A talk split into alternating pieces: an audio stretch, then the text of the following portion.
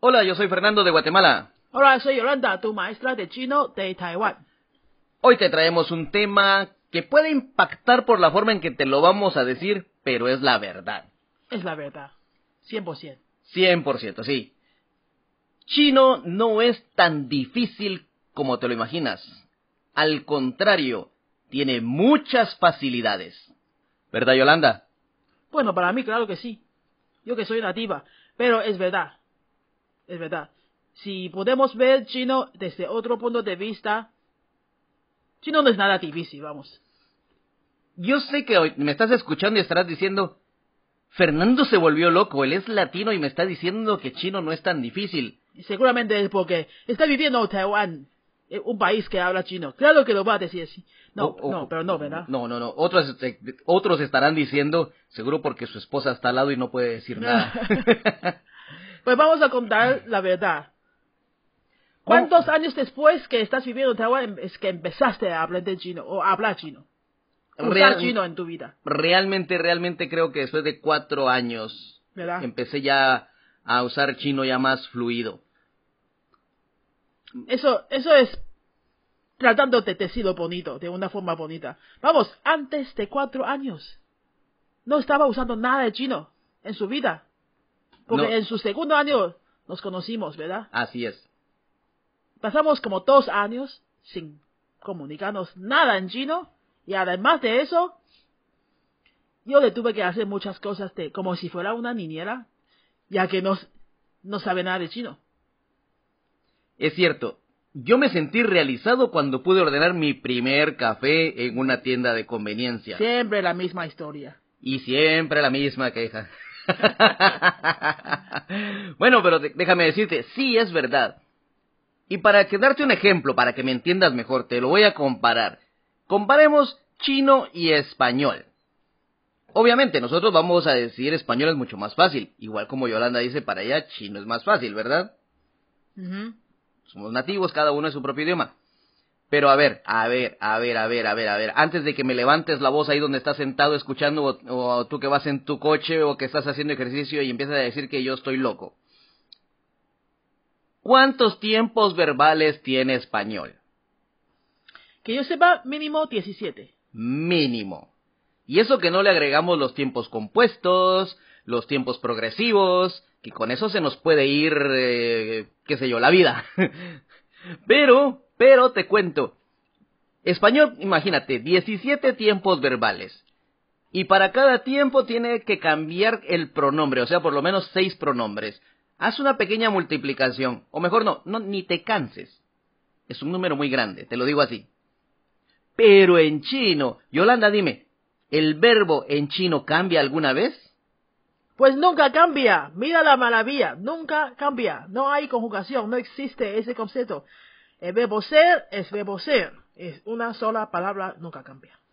Ya lo escucharon, nunca cambia. No importa qué pronombre sea, no importa qué tiempo sea, nunca. Con eso ya solo cuántas palabras se ahorraron del español. pues ese, esa matemática que tenía que hacer, hazlo al revés. Hazlo al revés, imagínate todo lo que te has ahorrado. Vamos con otro punto, vamos con otro punto. Mira, Recuerda primero, el verbo no cambia, siempre es el mismo. Vamos a poner un ejemplo para que sea más claro. Ok. Vamos a decir verbo, por ejemplo, comer. Comer. ¿Cómo se dice comer en chino, Yolanda? Chi. Chi. Chi. En español existe en tiempo presente, yo como, tú comes, ella come, nosotros comemos, vosotros coméis, ustedes comen, ¿verdad? Seis conjugaciones. Seis conjugaciones solo para tiempo presente. Solo para presente. Y ahí está pasado comí, comiste, comió, comimos, comisteis, comieron. Wow, y, y ahí seguimos con muchos más. Conjugación de subjuntivo, de condicional, imperativo, todo eso. En chino es una sola palabra, chi, y no hay nada más. Y no hay nada más. Qué bonito se ve eso. Y no hay nada más. Yo, chi, tú, chi, ella, chi, igual. Siempre la misma palabra. Ajá.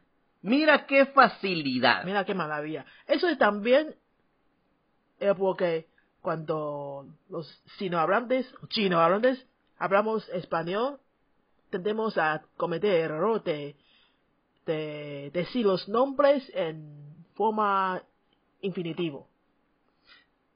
Sí. Y entonces se entiende, no es porque ellos no puedan enten- entender el verbo, no es porque ellos no sean capaces de estudiar, es que en la cultura, en el idioma chino, no existe eso. Y ellos lo ven como algo... ¿Por qué complicarse la vida tanto con un verbo? Vamos. y tal vez sea cierto, tal vez nos gusta complicarnos la vida, no lo sé, no lo sé. Ya, nos, ya, nos, ya crecimos con eso y nos suena natural. Pero en chino, mira, fácil, no tienes que aprender nada más, una sola vez. Sí. Aprendiendo cinco verbos, ya empiezas a hablar frases. Sí.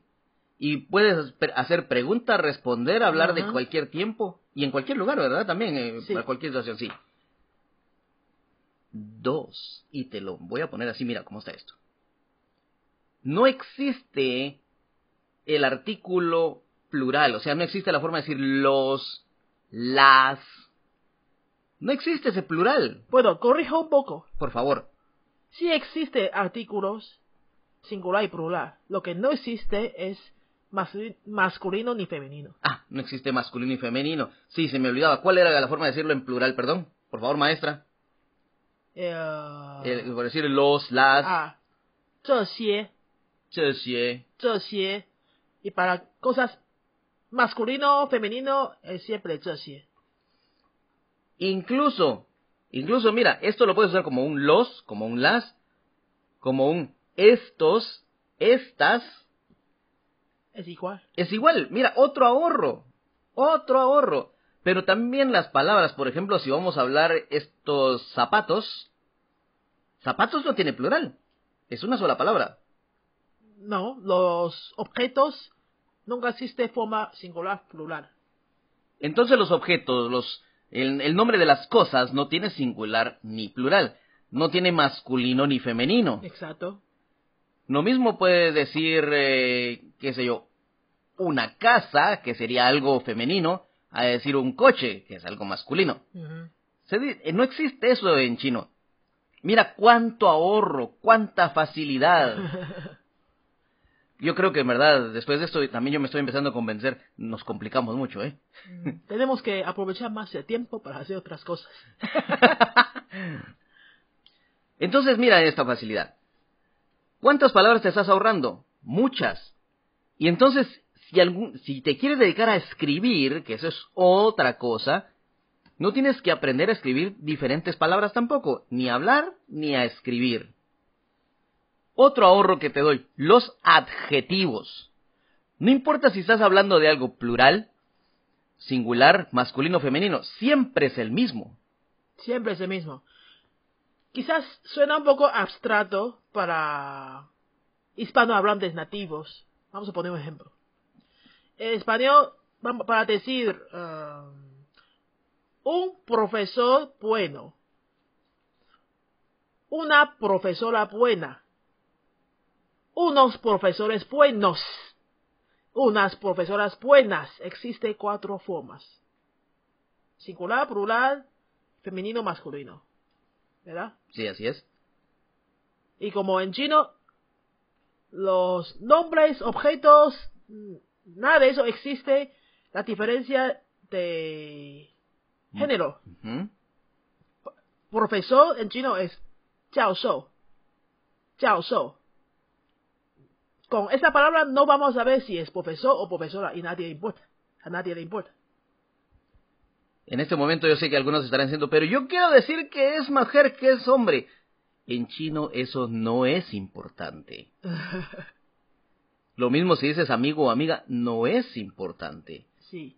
Entonces, eh, ejemplo que estábamos poniendo un profesor bueno. 一个好的教授， Otra vez, otra vez. 一个好的教授，好的。 un bueno profesor.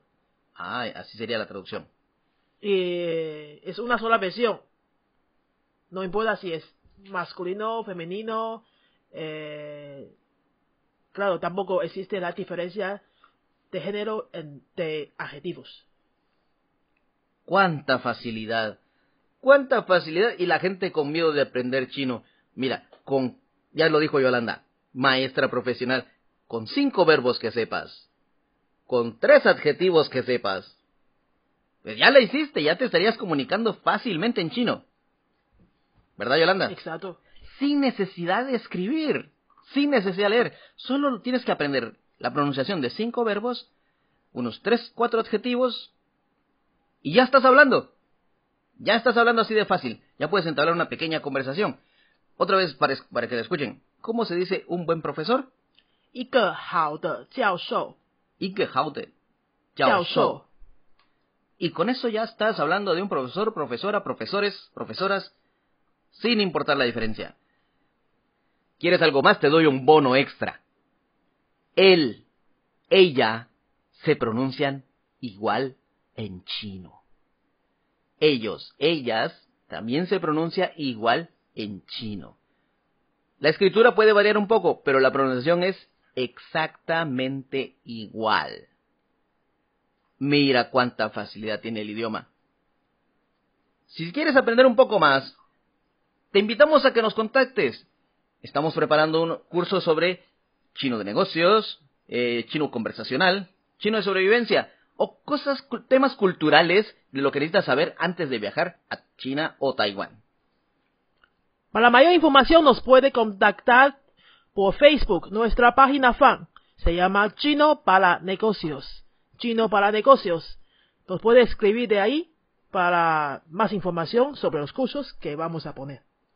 Recuerda, este podcast lo estaremos subiendo todos los lunes y los jueves. Dos veces por semana te tendremos información sobre el idioma, informaciones culturales, algo que necesites saber. Si quieres saber algo más, nos puedes escribir, nos puedes contactar a través de... Nuevamente, el Facebook se llama Chino para Negocios. Chino para Negocios, ya lo escuchaste, es así de fácil. Recuerda, si te ha gustado este episodio, regálanos unas cinco estrellitas. Si se pudiera seis, hasta seis, pero con cinco está bien, con cinco está bien, son aceptables. Y recuerden, comparten con sus amigos para que los que necesiten chino puedan tener también este recurso. Y si te da nada más curiosidad el idioma, por eso hemos preparado, recuerda, temas culturales para que sepas cómo piensan los sinohablantes. Exacto.